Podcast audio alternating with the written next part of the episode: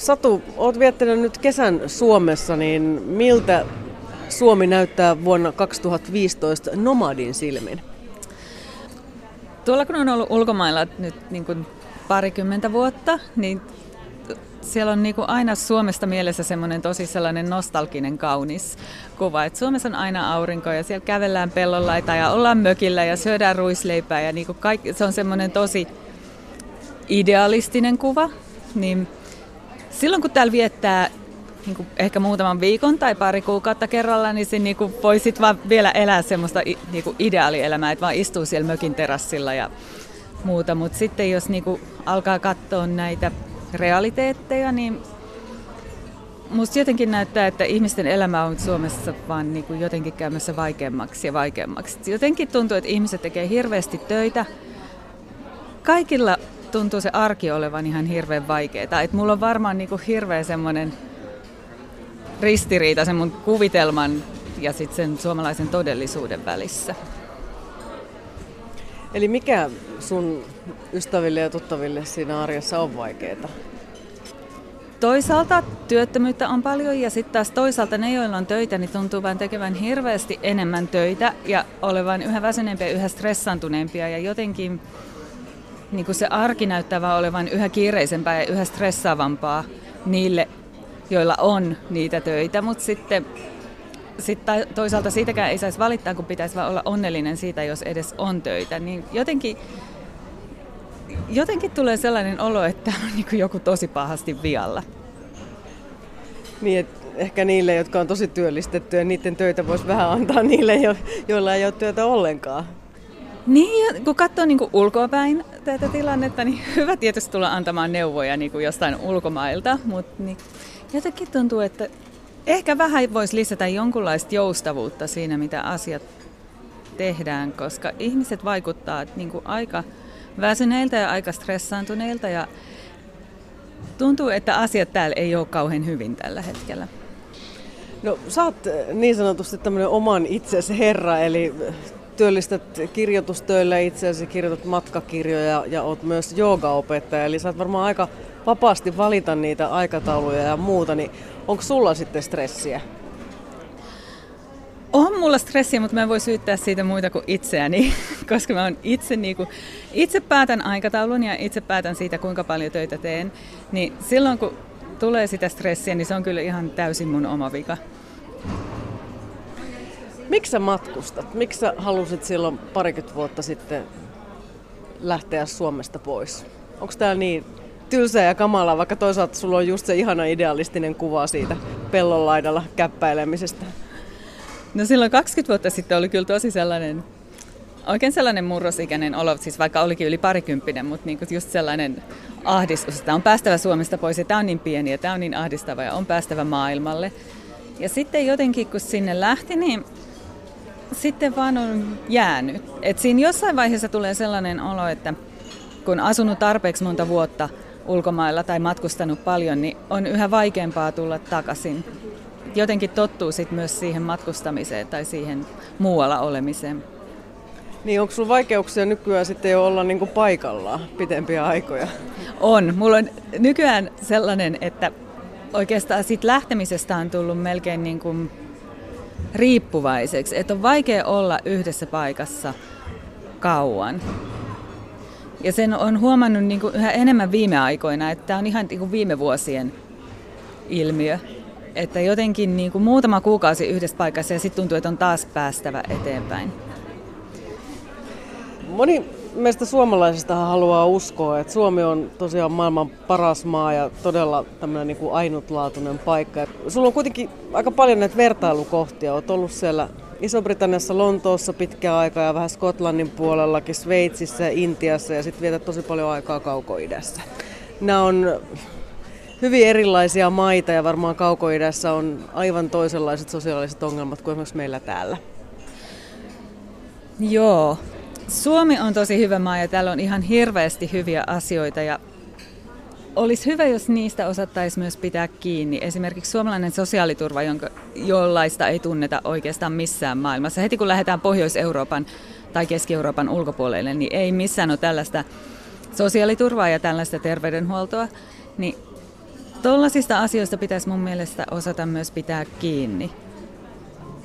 Suomessa on tosi paljon hyviä asioita, mutta sitten tietysti mitä enemmän on viettänyt aikaa niin ympäri maailmaa tai erilaisissa maissa ja erilaisissa kulttuureissa, niin sitten totta kai huomaa, että jotkut asiat voidaan tehdä myös vähän eri tavalla ja se tapa voi olla ihan yhtä hyvä kuin Suomessa. Tuleeko sinulla mitään esimerkkiä mieleen? Ehkä jostain maista tulee mieleen semmoinen niin hiukan suurempi joustavuus, just vaikka jossain työelämän asioissa tai muissa, että, tai jossain säännöissä. Siis Suomihan on niin kuin sääntöjen ja lakien ja sääntöjen noudattamisen luvattu maa, niin joskus joissakin asioissa voi, voisi ottaa vähän rennommin. Ei ihan kaikkea ole pakko kieltää ja ei ihan kaikesta tarvi olla sääntöjä ja lakeja. Joskus voi, joskus voi ottaa pikkusen rennommin. Siis onhan muissakin maissa sääntöjä onhan muissakin maissa lakeja, mutta sit ei niitä missään kyllä noudateta ja vahdita niin tarkkaan kuin Suomessa. Et jotenkin tulee niin kuin maailmallakin sellainen olo, että et ei ihan kaikkea varten tarvita jotain sääntöä tai lakipykälää tai kieltoa. Et kyllä niin kuin, joissain asioissa voi käyttää ihan maalaisjärkeä. No Satu, sä sanoit tuossa just, että meillä on tosiaan yksi maailman parhaista sosiaaliturvista ja siitä kannattaisi ehdottomasti olla ylpeä ja pitää kiinni, niin valitetaanko me suomalaiset sun mielestä liikaa?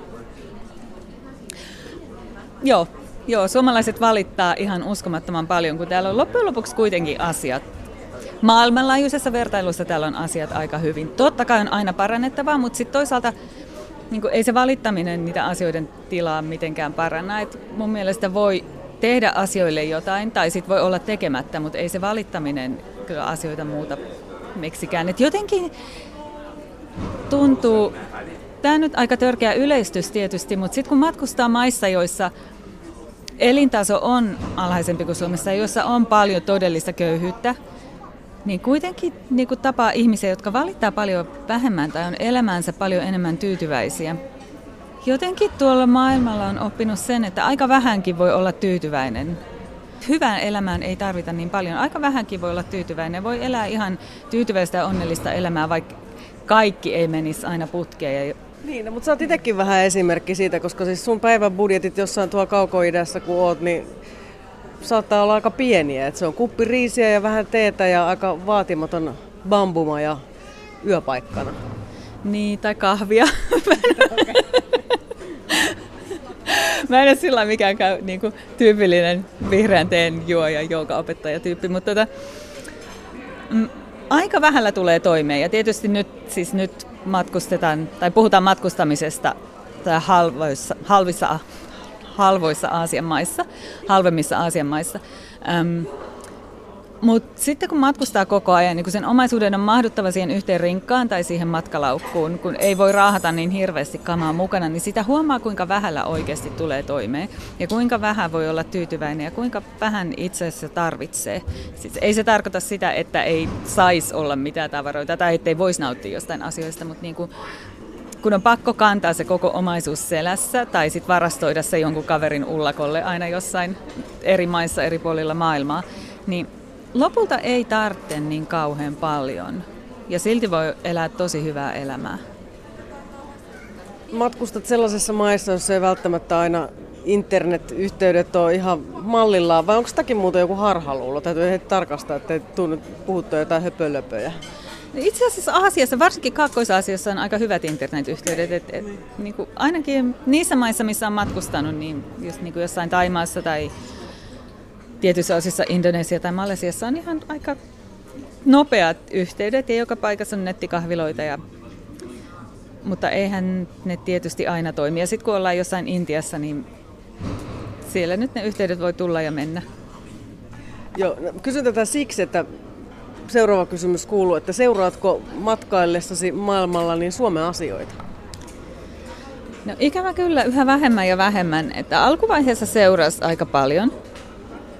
Ja sitten kun on niin paljon poissa Suomesta, niin, niin kuin vaikka kuinka haluaisi seurata ja haluaisi pysyä perällä, niin haluaisi pysyä perillä, niin se kuitenkin on vaikeaa silloin, kun ei asu Suomessa ja kun ei ole mukana siinä niin kuin päivittäisessä keskustelussa. Et totta kai sosiaalinen media esimerkiksi ja, ja se, että kaikki esimerkiksi kaikki lehdet on verkossa, niin totta kai se on tehnyt asioiden seuraamisesta paljon helpompaa. Mutta se on silti eri asia kuin on jossain kaukana, eikä keskustele niistä asioista päivittäin esimerkiksi työpaikalla tai perheen kanssa. Niin. Mä oon nimittäin itse tehnyt sellaisen havainnon, että jo vähän lyhyelläkin matkalla, niin tietyt jotkut sellaiset asiat, joista saatetaan täällä kauheasti kohista, niin vaikuttaa siellä vähän kauempaa, niin aivan siis suorastaan joskus absurdilta. Tämäkö on nyt tämä joku juttu, että joku ministeri lähetti jollekin joku tekstiviestin? Joo, ja sitten kun jotkut tällaiset uutiset menee ohi, jos ei ole päivittäin seurannut asioita. Ja sitten kun tällaiset uutiset on mennyt ohi, ja sitten kun tulee siihen keskusteluun, että sitten vaikka tulee Suomeen käymään ja yhtäkkiä kaikki lehdet on täynnä sit jotain tekstiviestejä, jonka se ministeri lähetti, ja ei ole niin kuin, ei, on itse ihan pihalla asioista, eikä ymmärrä ollenkaan, miksi tämä on näin iso juttu, niin joskus tosiaan, kun tulee tänne sitten taas takaisin vaikka kesällä, niin on aika pahasti pihalla siitä, että mistä puhutaan ja mikä on tärkeää ja keitä ne kaikki ihmiset on, jotka on lehtien kansissa. Mitä suomalaisuus sulle tänä päivänä merkitsee? Kerrotko tuolla maailmalla vielä, että olen suomalainen enkä vaikkapa maailmankansalainen? Meillähän on tämä kliseinen Sisu, Sauna, Sibelius, oliko se joku neljäskin S vielä, mutta kuitenkin onko tämmöiset asiat sulla merkityksellisiä suomalaisuudessa? On, mulle on suomalaisuudessa merkityksellisiä just sellaiset tosi perinteiset asiat, niin kuin vaikka joulu ja, ja sauna ja suomalainen sisu ja kaikki sellaiset tosi, tosi perinteiset asiat on mulle tärkeitä suomalaisuudessa. Ja sitten tuolla maailmalla, niin Ihmiset luokitellaan tietysti kansalaisuuden mukaan, koska aina ensimmäinen kysymys on, että mistä sä oot kotoisin ja ja sitten totta kai mut luokitellaan myös suomalaiseksi, mutta toisaalta mä en ole asunut Suomessa 20 vuoteen. Niin viime aikana on miettinyt tosi paljon itsekin sitä, että onko mä oikeasti enää suomalainen, jos ei ole asunut täällä niin pitkään aikaan. Että mitä se suomalaisuus on? Ja onko kuitenkin ne viime 20 vuotta, kun me on kiertänyt tuolla maailmalla, niin onko ne vaikuttanut muuhun enemmän kuin ne mun elämän ensimmäiset 20 vuotta Suomessa. Mä oon miettinyt asioita, tätä asiaa nimenomaan viime aikoina aika paljon ja en mä tullut siitä, siitä mihinkään johtopäätökseen. Et mä oon miettinyt suomalaisuutta ja miettinyt siitä, mihin mä kuulun ja onko mä oikea suomalainen, kun en kuitenkaan asu Suomessa. Ja suomen kielikin alkaa olla yhä, niin kuin se kuuluu varmaan mun puheesta ja ihmiset itse asiassa huomauttelee mulle, että kyllä, kyllä mun puheesta kuuluu, että mä en ole asunut Suomessa niin pitkään aikaan. Niin niin, niin kuin se oma identiteetti, niin se ei välttämättä enää tuu ensisijaisesti siitä suomalaisuudesta tai siitä, että on syntynyt Suomessa. Mutta totta kai sitten kaikki semmoiset perinneasiat mulle on Suomesta hirveästi tärkeitä. Just semmoinen, just se sauna ja sisu ja salmiakki. Niin, se luonto. luonto, nimenomaan suomalainen luonto. Se, että pääsee mökille, se, että pääsee metsään keräämään mustikoita tai sienestämään, se on tosi tärkeää. Varsinkin kun viettää paljon aikaa maailmalla jossain suurkaupungeissa. Niin on tärkeää päästä joskus Suomen mökille tai jonnekin metsän keskelle. Miten sitten suomalaiset itse ainakin haluavat kovasti kuvitella, että me olemme jotenkin rehellisempiä kuin muut. Niin ootko huomannut kansojen välillä tässä rehellisyydessä eroja tai pitääkö tämä käsitys meistä itsestämme paikkaansa? Kyllä se pitää sillä paikkaansa, että suomalaiset on yleensä rehellisiä ja suorapuheisia. Öm, varsinkin noissa Aasian maissa niin kun siellä on semmoinen niin kun, semmoinen kasvojen menettämisen pelko, että mieluummin niin kuin vähän kaunistellaan jotain asiaa tai jätetään joku asia sanomatta, koska ei haluta ristiriitatilanteita tai ei haluta riidellä, te, ei niin sanotusti haluta menettää kasvojaan, niin ei, ei se välttämättä ole valehtelua tai rehellisyyden puutetta, mutta sen, niin kuin asioita kaunistellaan sen kasvojen menettämisen pelossa. Mutta kyllä, kyllä rehellisiä ihmisiä löytyy joka puolelta maailmaa. Sulta on Satu ilmestymässä pian neljäs matkakirja. Viides. Viides, no niin laskin väärin. Ja se on aina matkalla sen nimi ja siinä just pohditaan sitä, että millaista on elää ilman pysyvää osoitetta ja onko matkustaminen ja matkustavan kirjailijan ja joogaopettajan elämä jatkuvaa aurinkoa palmujen alla. Niin, tähän vastaus on mikä? Ei tosiaan ole, vaikka tietysti niin kuin kaikista sosiaalisen median kuvista ja niin kuin Facebookissa ja Instagramissa näkyvistä kuvista, varsinkin joita kaikki omiin matkablogeihinsa laittaa, niin totta kai siitä voi saada sellaisen kuvan, että tuolla vaan sitä ollaan jossain paratiisirannoilla ja viiden tähden hotelleissa ja niin kuin elämä on jatkuvasti niin kuin täysin ongelmatonta, mutta samanlaista elämäähän se on. Siis samanlaiset arkipäivän ongelmat, tai joskus vielä isommat ongelmat tulee maailmalla vastaan, kun joutuu hoitaa jotain asioita jossain toisella puolella maailmaa, jossa ei löydy yhteistä kieltä eikä ymmärrä kulttuurista yhtään mitään. Niin samanlaisia ongelmia siellä, siellä tulee arkipäivässä kuin täälläkin.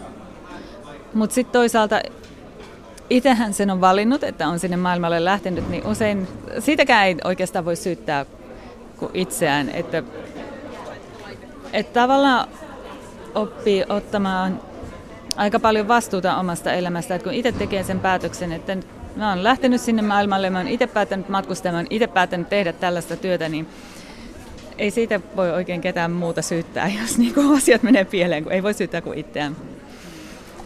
Mutta monethan liittää matkustamiseen sen, että on lomalla. Niin se, että kun sä matkustat lähestulkoon koko ajan, niin eihän se varmaan voi koko ajan loma olla. Ei, ja siitähän ne ristiriidat just tulee, että jos on vaikka kirjoittamassa jotain matkakirjaa ja sitten on jossain paikassa, missä useimmat ihmiset on lomalla, niin se, että on itse siellä töissä, niin ei se mua haittaa itseni, että me on töissä jossain lomakohteessa, mutta ihmiset ei niin kuin yleensä ymmärrä, että, että joku voi oikeasti olla töissä siellä jossain niin kuin Taimaan rannalla ja se on, että se on mun arkea, että, että siellä mä kuitenkin sit vaikka opetan joogaa tai kirjoitan jotain kirjaa ja teen ihan täysiä työpäiviä silloin kun muut makailee riippumatossa. Ja se on ihan okei, se on, se on mun elämä, mutta joskus ihmiset ei niin kuin jotenkin tunnu näytä tajuavan sitä, että, että sielläkin työnteko on työntekoa, vaikka ollaan jossain palmunalla, jossain rannalla. Ahdistaako sua koskaan, niin no ei sua ilmeisesti ahdista se, että ei ole pysyvää paikkaa, koska pikemminkin valtaa se levottomuus, jos ei pääse, pääse lähtemään.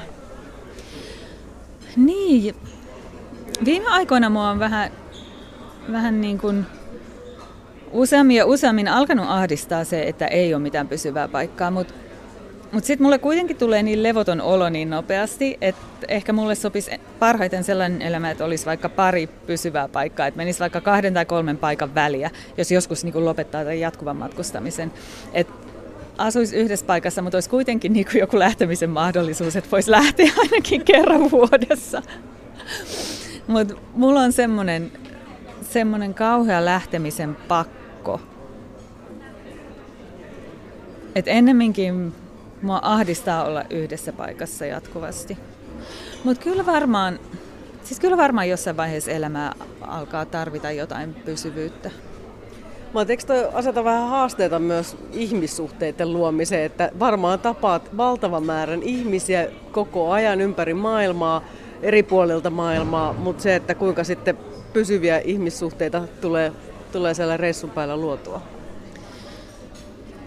Joo, pysyvät ihmissuhteet on haastavia silloin, jos ajatellaan semmoista ihmissuhdetta, että niin kuin molemmat ihmiset, molempien pitäisi olla koko ajan samassa paikassa. Että se ystävyyssuhde niin kuin pysyy hengissä vaan, jos ollaan molemmat samassa paikassa. Mutta sitten kun matkustaa paljon ja tapaa tosi paljon ihmisiä, niin myös ystävyyssuhteita syntyy nopeammin. Et ihmiset sillä niin kuin, Ihmiset, jotka on, jotka on tottunut matkustamaan ja tottunut siihen, että ihmiset ympärillä vaihtuu koko ajan, niin on, niin kuin aika nopeasti avautuu ja lähtee mukaan ystävyyssuhteeseen tai sellaiseen ystävyyssuhteeseen, jossa saattaisi kestää paljon kauemmin, jos, jos molemmat asuisivat samassa paikassa. Mutta kun, mut kun tietää, että nyt ollaan tässä samassa paikassa jotain kaksi kuukautta, niin no, nyt otetaan ilo irti tästä kaverisuhteesta tai tästä uudesta ystävyydestä tai jotain. Ja sitten tietysti kun kiertää niin kuin ehkä suunnilleen samoissa maissa tai samoissa paikoissa ja palaa vaikka Intiaan joka vuosi, niin siellä näkee sitten samoja tyyppejä kuitenkin uudestaan. Ehkä näkee niitä ihmisiä vaan muutaman kuukauden ajan joka vuosi, mutta sitten kuitenkin näkee heidät joka vuosi. Ja sosiaalinen media on sitten taas tehnyt yhteydenpidosta niin helppoa. Kaikki on Facebookissa. No mihinkäs joogaopettaja kirjailija Satu Rommi matkustaa ja menee seuraavaksi. Onko tietoa? Seuraavaksi mä oon menossa Lontooseen opettamaan joogaa ja siellä mä asuinkin kymmenen vuotta. Et se on kiva paikka aina palata takaisin ja mennä töihin ja tavata kavereita. Ja nyt yritän pysyä koko syksyn ainakin jouluun asti tässä Euroopassa. En nyt sano, että Suomessa, mutta ainakin Euroopassa. Mä yritän vähän rajata nyt tätä seuraavan kuukausien ajan tätä, tätä elinpiiriä, mutta mulle usein käy niin, että työt tai työtarjoukset tulee ihan viime hetkellä. Et, niin kuin, usein en suunnittele kauhean pitkälle elämää, koska usein työtarjoukset, niin kuin jotkut joogaopetuskeikat, ne saattaa olla jotain parin kuukauden keikkoja ja sitten niin kuin, usein tulee sillä aika viime hetkellä. Että on vähän, että elämää suunnitellaan niin kuin muu, muutamaksi kuukaudeksi aina kerrallaan tällä hetkellä. Mutta se on ilmeisesti maailman kansalaisen nomadin arkea. Se on monen arkea nykyään, koska eihän toisaalta, eihän Suomessakaan asuva voi luottaa siihen, että mikään täällä on mitenkään pysyvää. Ei voi luottaa siihen, että, että on se sama työpaikka ensi vuonna tai seuraavana vuonna. Että eihän nykyään niin kuin sellaisetkin asiat, joihin ehkä on voinut Suomessa asuvana luottaa, niin eihän, eihän nykyään sellaisesta voi olla töistä esimerkiksi minkälaista varmuutta.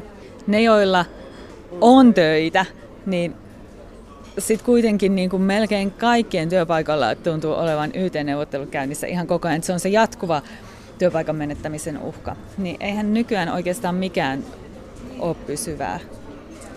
Sen enempää Suomessa kuin jossain tuolla Aasiassa matkustaessakaan.